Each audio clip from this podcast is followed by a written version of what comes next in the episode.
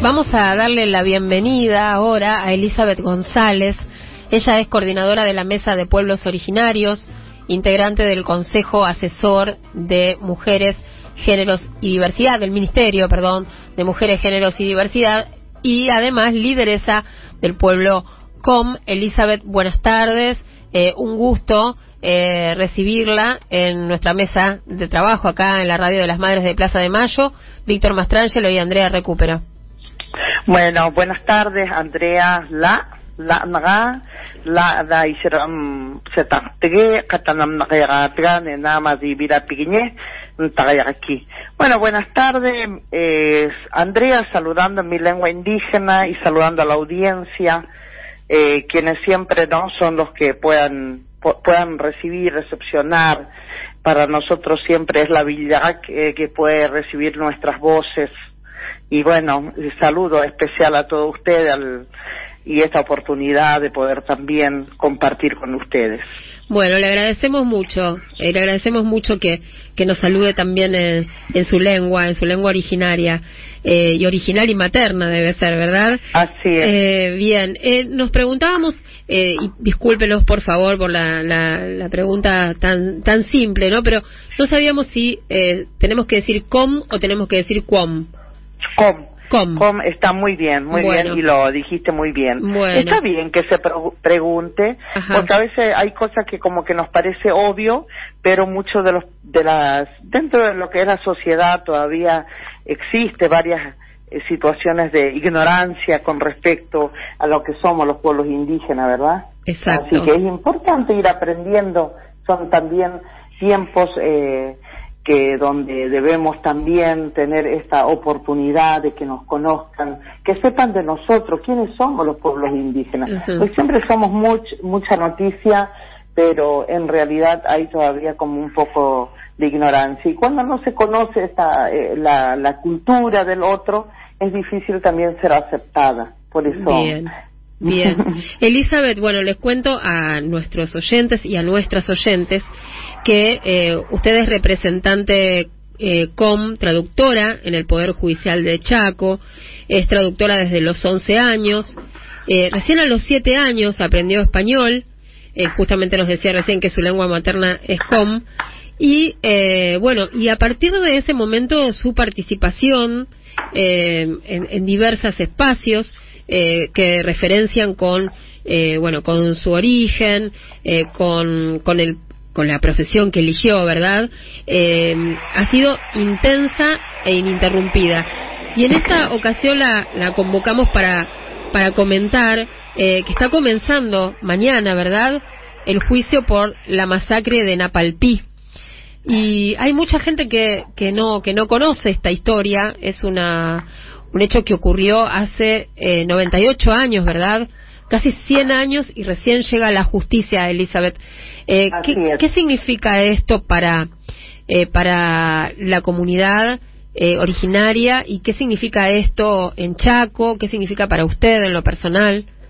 Bueno, eh, realmente para mí eh, estamos ya a, a unos días que veníamos no Eh, tratando también de podernos poder estar mañana, poder estar y sabemos de la llegada de muchos líderes de distintos puntos del país, líderes con referencias eh, históricas también, porque mañana un día 19 de abril donde también tenemos que ver que mañana va a ser 82 años de la declaración del Día del Indio Americano. De- entonces, de pronto también hay una, esto para nosotros, siempre los pueblos indígenas creemos que no es una casualidad, sino es la causalidad de la participación en política, en la participación de políticas públicas de los pueblos indígenas dentro de lo que hoy nosotros vivimos, en este territorio, ¿no? De, nuestros territorios indígenas, del territorio donde hemos aprendido también a convivir con personas que no tienen nuestra misma cultura, nuestro mismo idioma. Realmente para nosotros es sumamente importante poder mañana ser este lugar donde se inicia, se inicia algo que quizás nuestra última sobreviviente haya querido tener la oportunidad de poder ella estar, y que va a estar, pero a través de, de, su video, de lo que pudieron sacar de testimonio. Eh, muchos jóvenes eh, estudiantes, muchos familiares estarán presentes. Eh, creo que la masacre de los pueblos POM de, y de los pueblos Mocoit, siempre yo digo que eso fue realmente desde una mirada de discriminación racial, un genocidio, y poder también tomarlo desde que se inicie un juicio al genocidio perpetrado por el Estado provincial a nuestras naciones indígenas, eh, 98 años. 98 años. Pero creo que esto tiene que marcar el inicio de, de realmente lo que está plasmado en los derechos para nuestros pueblos indígenas.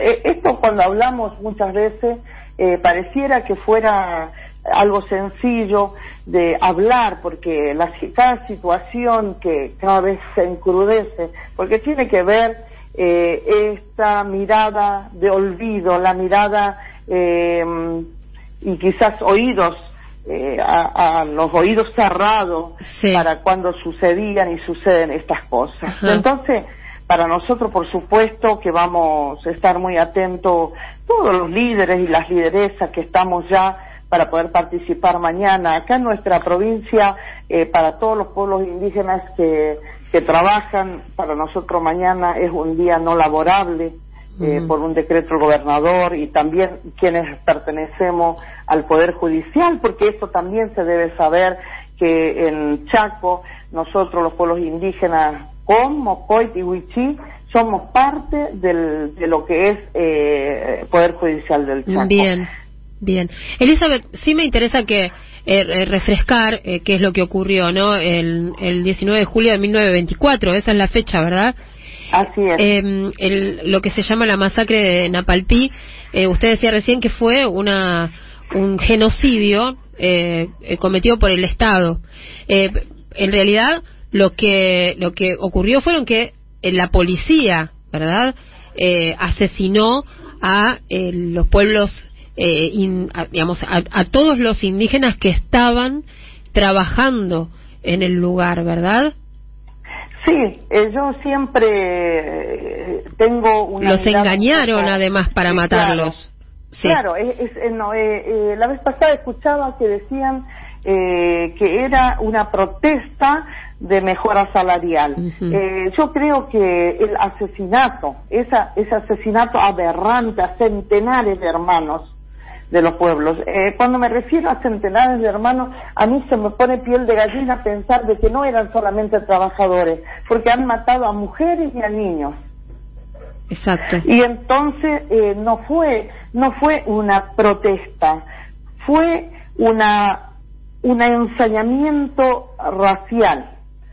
Yo creo que esto eh, esto hoy día podemos hablarlo, podemos levantar nuestra voz y decir tan fuerte lo que sufrieron porque estos testimonios que nosotros hemos en, a lo largo de los años imagínense que hace dos años por ahí de pronto una nieta bisnieta decir yo yo soy parte formo parte de la familia dice sobreviviente pero nunca me identifiqué teniendo miedo a que me maten. Estamos hablando en qué siglo no ¿En qué siglo? ¿Cómo, cómo eh, quedó eso marcado, esa herida abierta en cada uno de, quienes han sido parte, de quienes también pudieron saber de, de y, recibir desde su sangre? Porque una cosa es eh, lo que uno pudo haber eh, eh sabido porque le contó su abuelo, su bisabuelo, pero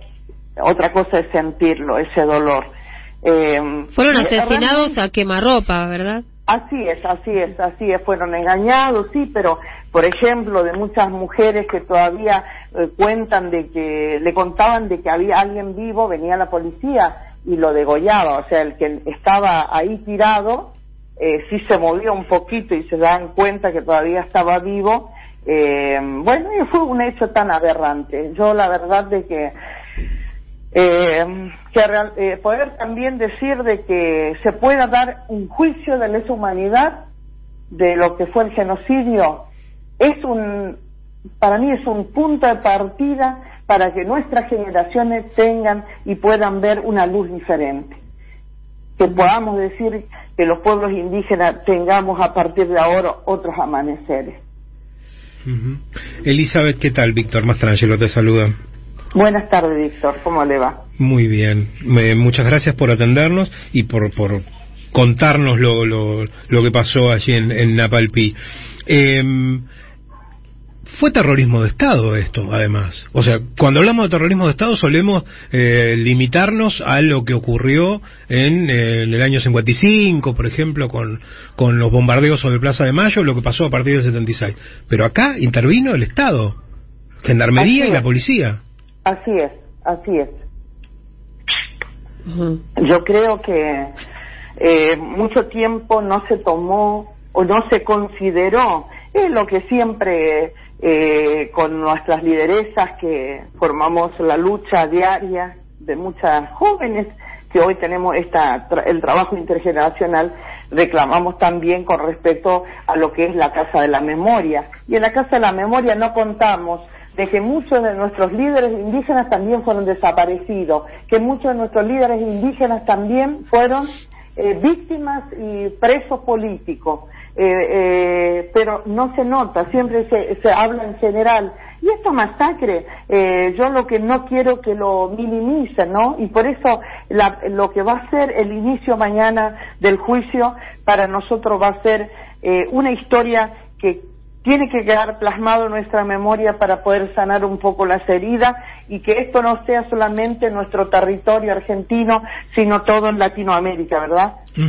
Elizabeth, a partir de, que se logre un fallo en, en, este juicio, eh, ¿puede existir como, como, consecuencia algún tipo de reconocimiento eh, para, para la comunidad COM y las comunidades que fueron víctimas de esta masacre? ¿Reconocimiento territorial, un reconocimiento que de alguna manera les permita mejorar hoy en pleno siglo XXI sus condiciones de vida?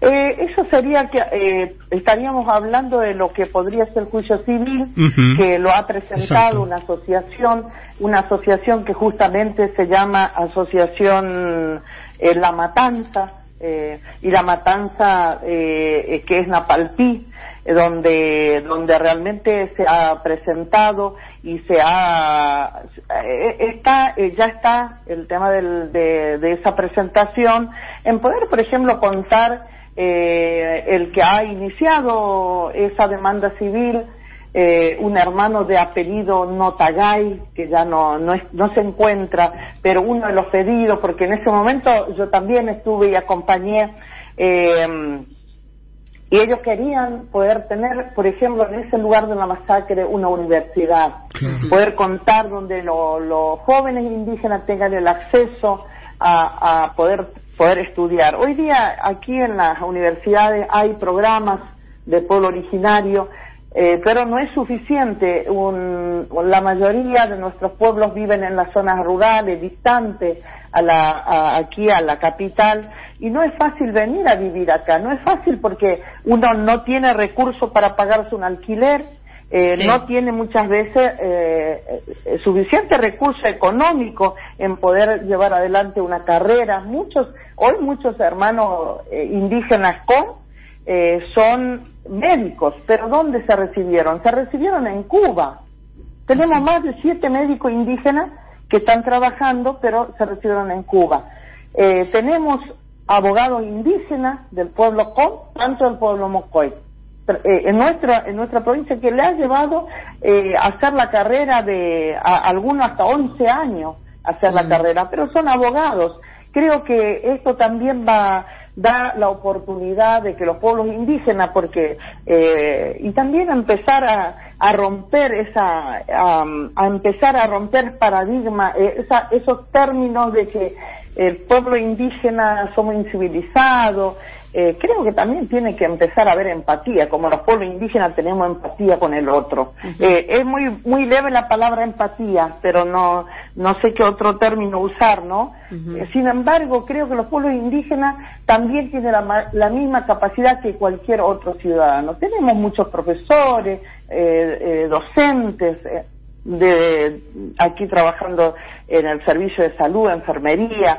Eh, creo que eh, un poco también para que los chicos nuestros, los jóvenes, puedan tener acceso a, a poder eh, mejorar la situación de vida. Yo Bien. creo, claro que sí que eso eh, sería una parte, no, eso no va a cambiar lo que sucedió, no va a cambiar. Y es tan profunda las heridas que cuando sucede un reclamo de los pueblos indígenas, eh, se escucha nuevamente el término, estos indios que se creen dueños de todo. Claro.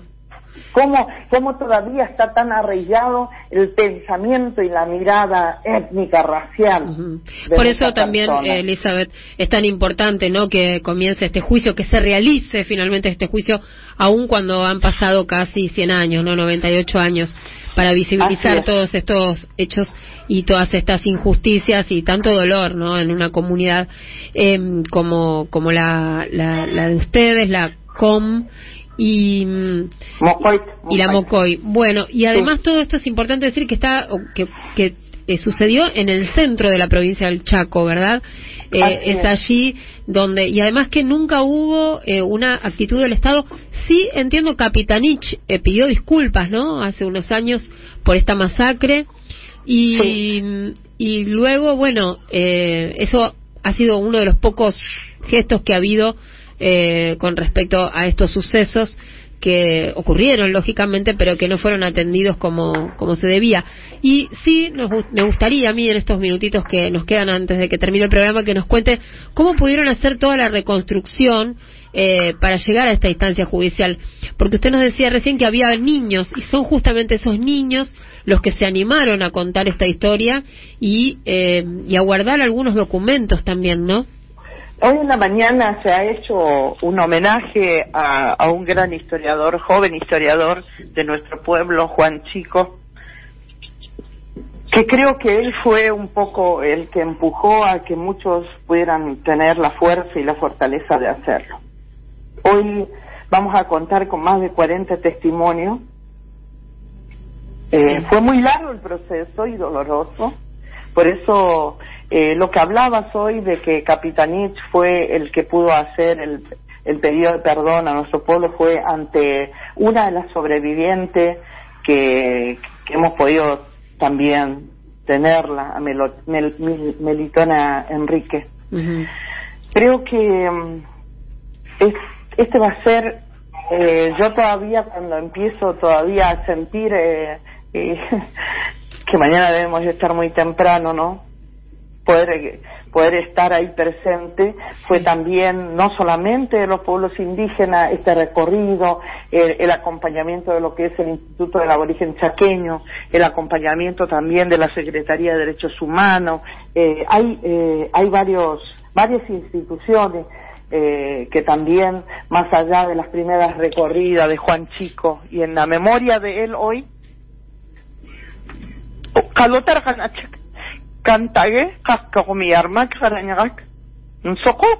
y otro ishe treyaga trasenakta ishe tolagara wara anyagak taklek nakarwo estas palabras son para dar un reconocimiento a nuestro joven que ya no está, pero que tuvo la fuerza y la fortaleza de poder levantar la voz, levantar los testimonios de cada uno, porque él lo hizo en una forma también con un equipo brillante, un equipo que son hoy fo- forman, forman parte de lo que es la Fundación Napalpi.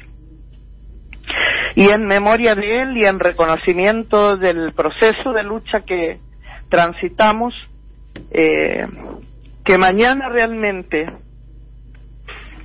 sea escrito no solamente en esos papeles donde la jueza Sunilda Nirem Pergem del juzgado federal empiece a tomar, sino que cada uno de nosotros y de nuestros jóvenes podamos marcar esta historia de un inicio después de 98 años de dolor.